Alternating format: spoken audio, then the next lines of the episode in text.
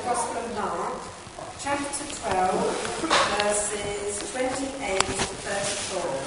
And this can be found on page 1018 of your Bibles.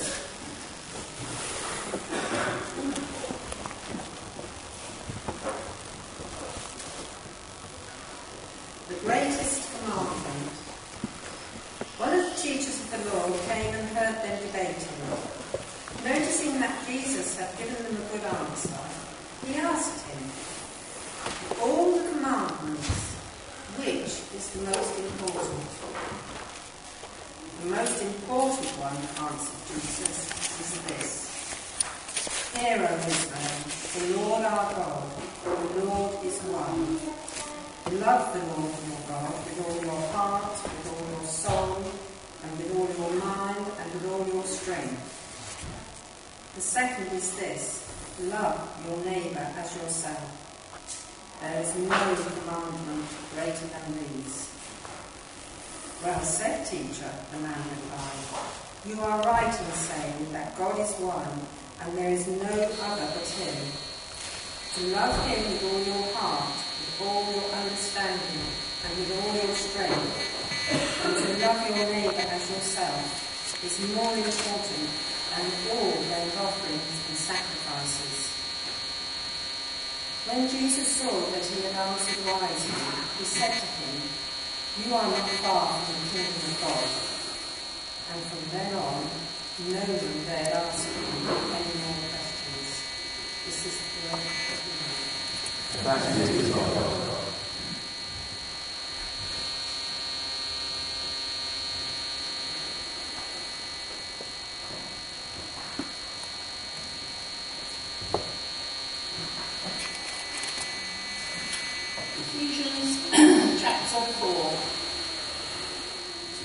our series, we're at verse 17 on page 1175.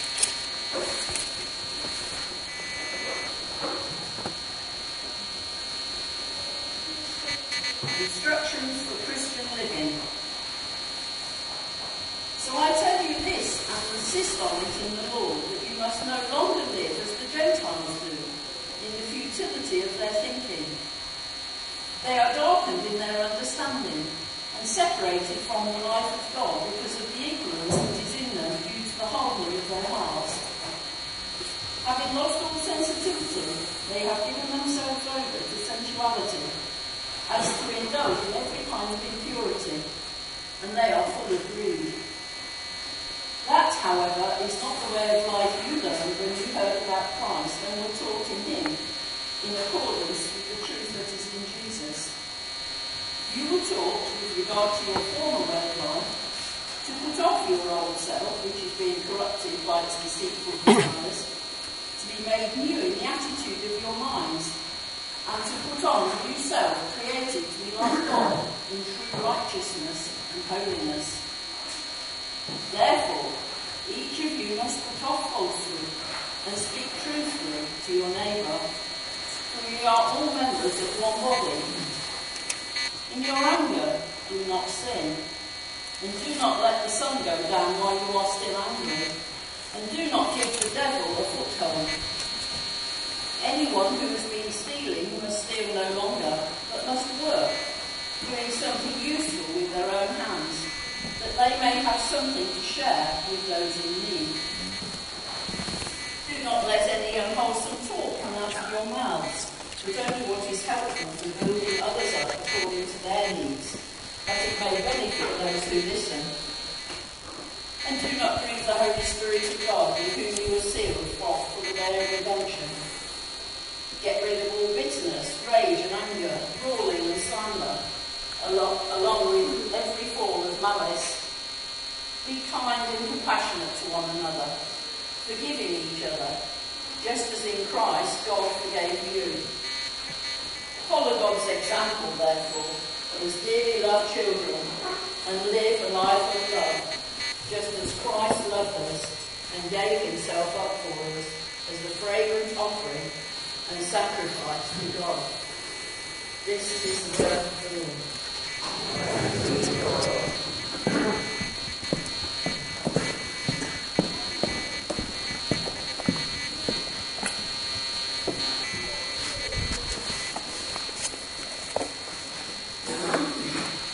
Well, good morning, everybody.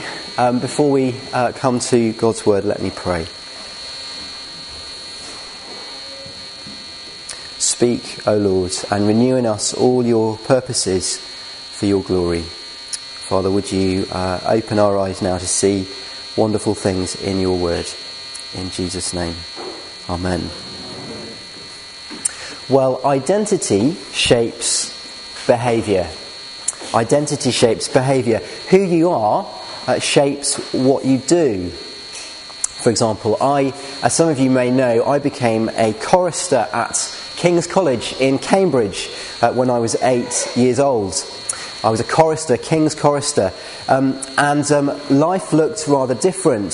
I think on, on, a, on, the next slide there might be a, a picture uh, of um, to prove that I was there we go um, when I was a chorister. I was a king's chorister, and life looked very different um, growing up as a chorister. I can still remember my timetable: up at six forty-five every morning, breakfast at ten past seven, instrumental practice at half past seven, choir practice at eight fifteen, school at nine fifteen, choir practice again at four fifteen, evensong at five thirty, dinner at seven, prep at seven thirty, and bed at half past nine. Every day uh, explains a lot. Um, I was a, a, king's chorister. I was in the choir, and so I had to act like it. Identity shapes behaviour, and it's the same for the Christian. If you were here last week, uh, you, we, we started looking at chapters 4, 5, and 6 of Ephesians that present us with a call to a new way of life. Um, but that call to uh, behave differently uh, is founded on chapters 1, 2, and 3 of, of Ephesians, which spell out our identity in Christ. It's the same thing. Identity should shape our behaviour. And this morning in our passage, Paul gives us a, a, sort of a list of commands to follow. It's as though he says to us, uh, Christian, remember who you are and live like it. Remember who you are and live like it. Well, how are Christians to live? Well, our passage gives us four commands this morning to think about. Four commands. And the first one is this Remember who you are, be different. Remember who you are, be different. And this is verses 17 to 19. See, there it is in verse 17. Paul says, You must no longer live as the Gentiles do. Now, Ephesus, where Paul was writing to, was a hotbed of pagan life. And Paul says that the Ephesian Christians must be different uh, to their surrounding culture. And the same is true for us. We might not be living on the, on the doorstep of a pagan cult, but ungodly ways of thinking and acting are all around us. And Paul says that Christians must be different. Now, to understand this, we need to look carefully at how Paul describes um, the ways of paganism, uh, because there's an important sequence here. Just look down at verse 18. See, it starts with hard hearts, hearts that are, are hard towards God. And that then affects thinking. See verse 17, thinking is described as futile, and verse 18, dark and ignorant. And that then in, in, turn affects the conscience and feelings as they lose all sensitivity. Verse 19. And then last of all, that affects behaviour, uh, given over to sensuality, impurity, and greed. Verse 19. In other words, it's a description of the whole person living against God. And our surrounding culture is full of people who know nothing of God, who don't care anything about what he, what he thinks and have no regard for doing as he says. And the point is that we are to be different to that. In fact, not just be differently, but verse 17, live differently. Christian behaviour is to stand out as radically different from that of the world around. And that means saying no to certain things uh, this hit home to me actually when I was at university, um, as uh, I was an organ scholar in Oxford. And organ scholars are funny people. They sort of attach themselves to the choir of the college and um, play for services and things. And the choir in my particular college had a very um, sort of pagan culture, um, very non Christian. Uh, lots of drunkenness, choir, choir sort of sleeping around with each other, lots of gossip, lots of innuendo. And it was behaviour that I didn't want to get involved with as a Christian. I had to be different. Now, you will live a, among non Christians in many different spheres, perhaps in your family, maybe in your workplace, maybe your neighbours at home, eh, perhaps in your football team or in your school, on your course. And if you're a Christian, well, you must live differently to them. Why? Well, because you are different. Where they don't love God, you do. Where they don't care about pleasing God, you do. I'm reading at the moment a, a great book by Ken Follett called Pillars of the Earth. Um, perhaps some of you know it's a big, thick book uh, set in the 12th century. Um, and there's a scene where the hero of the book, uh, Philip the Prior, is captured after a battle. It's sort of set in, in, a civil war in England. And the battle is fought between the true king and the false pretender to the throne. Um, and this rogue King Stephen has been captured along with Philip and some other townsfolk. And there's this moment where um, Philip the prior looks over and he sees this guy in the stocks and he's shocked to realise that it's the king, King Stephen. He's been sort of stripped down because of the battle and worn down, and he just looks like an ordinary citizen. I wonder, as people see you in your job, in your family, among your friends, would they recognise you as a Christian? Or have you given up trying to be different? Perhaps because you're battle weary. When the gossip starts, or the swearing starts, or the drinking starts, or the flirting starts, what do you do, Christian? Do you just join in? If you were to compare the search history on your laptop to that of your friends, would there be a difference? If I can ask, how is the battle, particularly men, for online purity? See, when was the last time that you chose not to do something just because you were a Christian that your friends were doing? See, Paul says, remember who you are, be different.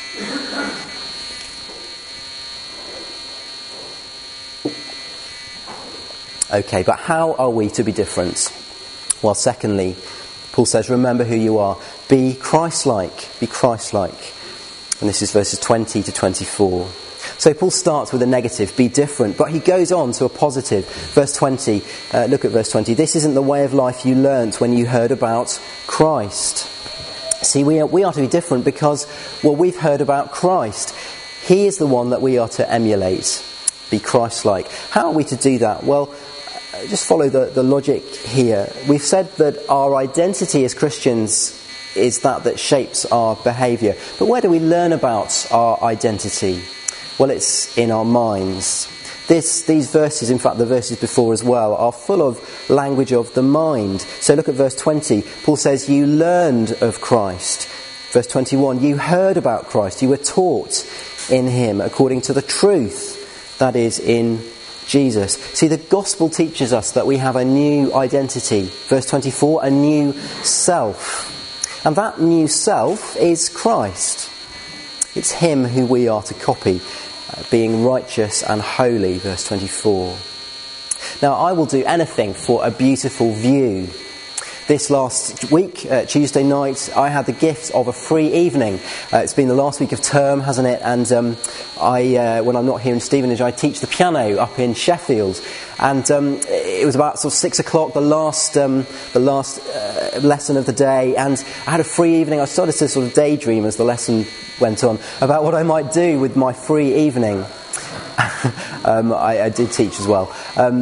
But it was, lo- it was been lovely weather, hasn't it, this week? And then it came to me, in my mind, I had an image of a place called Bretton.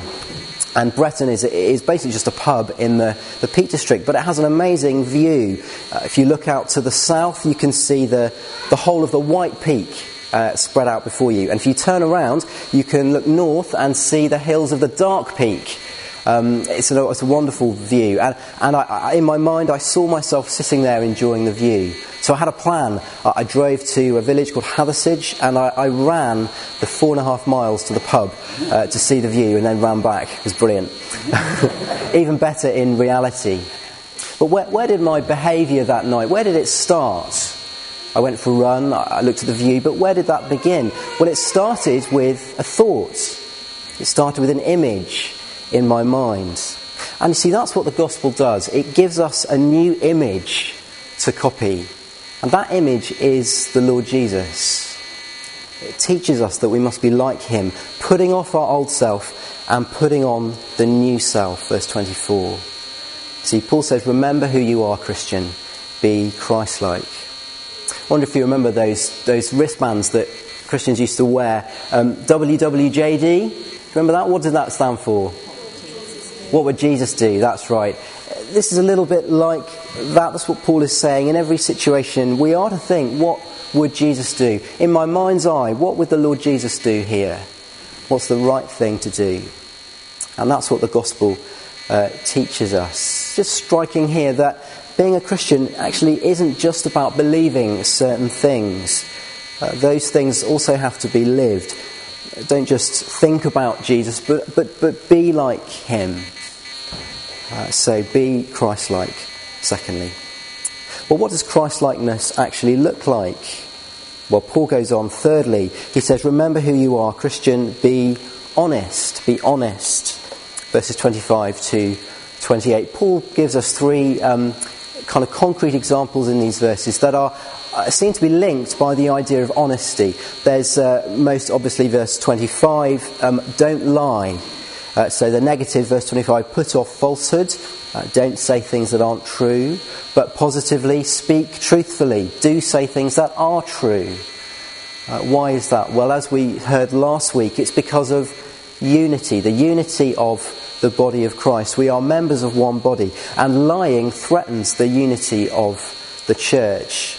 Because as one commentator says, fellowship is built on trust, and trust is built on truth. So falsehood undermines fellowship, but truth strengthens it.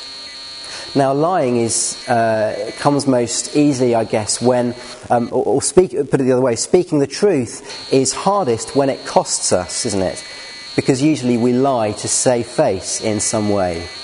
But even when it hurts, we should speak the truth. So don't lie. Then anger. Don't stay angry. Verse 26, Paul says, In your anger, do not sin striking, Paul doesn't say um, anger is sin. He says, in your anger, do not sin. In other words, it's not always wrong to be angry. Indeed, Christians, we should be angry at sin. But our anger is so often mixed with selfishness. And so staying angry is never safe. And so the practical advice in verse 26 don't let the sun go down on your anger. In other words, deal with anger quickly, deal with it today. If you don't, you give the devil a foothold. See, the devil loves to kind of camp around uh, angry people, stirring up that anger, so uh, destroying relationships. And if we stay angry, we give him ammunition to work with. It's crucial advice in marriage and it's crucial advice in the church. Don't stay angry. What does that got to do with honesty? It's striking that that comes right in the middle of two commands that uh, have to do with honesty. Well, I think that to admit anger and to apologise for it, to, to, to, be a reconciler, takes honesty, doesn't it? It takes honesty that you were wrong. Actually, even if you weren't wrong, uh, reconciling is still a way of losing face, just like speaking the truth. Well, are you angry with somebody today? Well, be the first to reconcile, even if it means losing face. Don't stay angry. And then, uh, next verse is don't steal. Don't steal. Again, negatively, verse 28, don't steal, don't take what's not yours, but positively, uh, work with your own hands. Christians shouldn't be lazy, just sponging off others, but should work. Christian, if you can work, you should. And then as you work, you can bless the body of Christ, giving support to other Christians. So, uh, thirdly, then, be honest. Be honest. But that's not all. Fourthly, uh, and lastly, Paul says, Remember who you are, be kind. Be kind. Verses 29 to 32. Various commands here, but they can be summed up, I think, with verse 32. Be kind and also, I think, by the use of words. So, verse 29, there should be no unwholesome talk in the church. So, don't badmouth people, don't gossip about them, don't swear. Don't let your words be driven by anger. See verse 32, um, uh, uh, sorry, verse 31, that the list of anger, uh, sort of words for anger, bitterness, rage, anger, brawling, slander, malice. Just striking that again, anger co- comes up uh, in so many different ways. You've got to watch out for anger. But rather, use your words to verse 32 forgive. So you don't cut people down with your words. I wonder if some of us do this without realizing. Our instinct when we're feeling vulnerable or stressed or cross is to lash out, isn't it, with our tongues. But never underestimate the power that words can have. They can wound deeply, and those wounds can take a long time to heal. Uh, rather, use your words to build others up according to their needs. Verse 29. I think it's striking that two times in these verses we're told to meet the needs of our fellow Christians. You notice that? Verse 28 and verse 29. I wonder, do you know or care about the needs of your fellow Christians here? How, how involved are we all in community in each other's lives? The better we know each other, the more able we are to be kind. So, Christian, Paul says this morning, remember who you are. Uh, be different, be Christ like, be honest, be kind. I wonder which of those four do you need to focus on? Well, it's very hard, isn't it, to live like this, and we all fail. How indeed is it possible at all? Well, remember, we started with the equation that it is our identity in Christ that shapes our behaviour. So let's just think as we finish a little bit more about our identity as Christians and how that might help us to do these different things. See, before we remember what would Jesus do, we need to remember, or we need to think first about what, uh, what did Jesus do? What did he do? What did he do for me and for you in the gospel? Because it's the gospel that gives us the power to live like this. So think about the first point be different. See, in the gospel, Christ became different. He became, as it were, the other. He was obedient to God first and so rejected by society, by the world, by even by his friends. He was cast out by society, wasn't he? Even to death. But he did that so that he could welcome you into his family if you trust him. See, Christian, you will only have the courage to be different from the world if you feel secure. And that security can only come from knowing that you're accepted by Christ and that his acceptance actually is worth more than all the approval that you might lose from your friends or family. So be different. And what about be Christ like? Well, righteousness, the righteousness of Jesus that we are to copy, um, there's something else here because before we copy Christ, remember that we start from being in Christ. That comes first.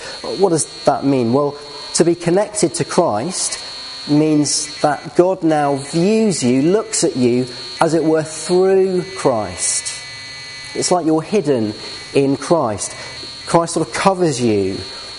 And that means first that Christ's righteousness is something that God gives you. He, he treats you as though you were as righteous as Christ. Which means that you don't have to prove yourself to God by being holy and righteous. Rather, you pursue holiness and righteousness because you are accepted. Well, what about honesty? Be honest. Be honest. Well, it's scary, isn't it, to lose face for the sake of honesty and reconciliation. And part of that is that we can never quite know what the consequences are going to be. If they knew that I was angry with them, how would they take it? But who holds those consequences? Well, it's God who, according to Ephesians 1, is working out everything uh, for the good. And God, if you're a Christian, God already knows the worst about you, but in Christ accepts you anyway. See, God knows the truth that I'm hiding or that you are hiding. But that doesn't stop him determining to bless me. How do I know that? Well, it's because becoming a Christian involves the ultimate losing face, doesn't it?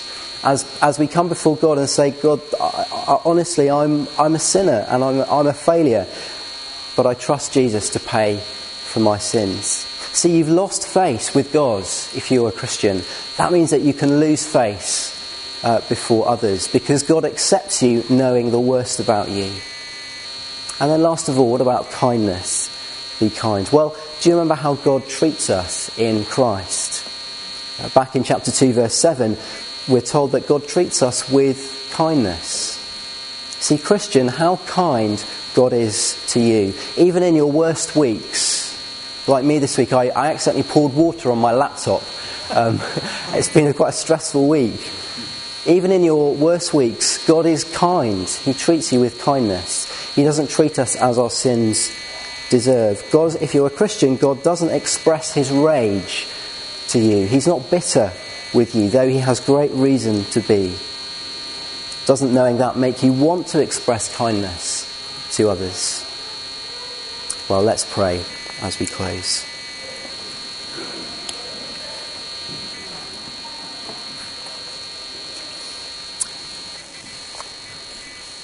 Just a moment of silence, perhaps to bring uh, one of those four areas before God's uh, area that you perhaps want to confess or seek His help to change.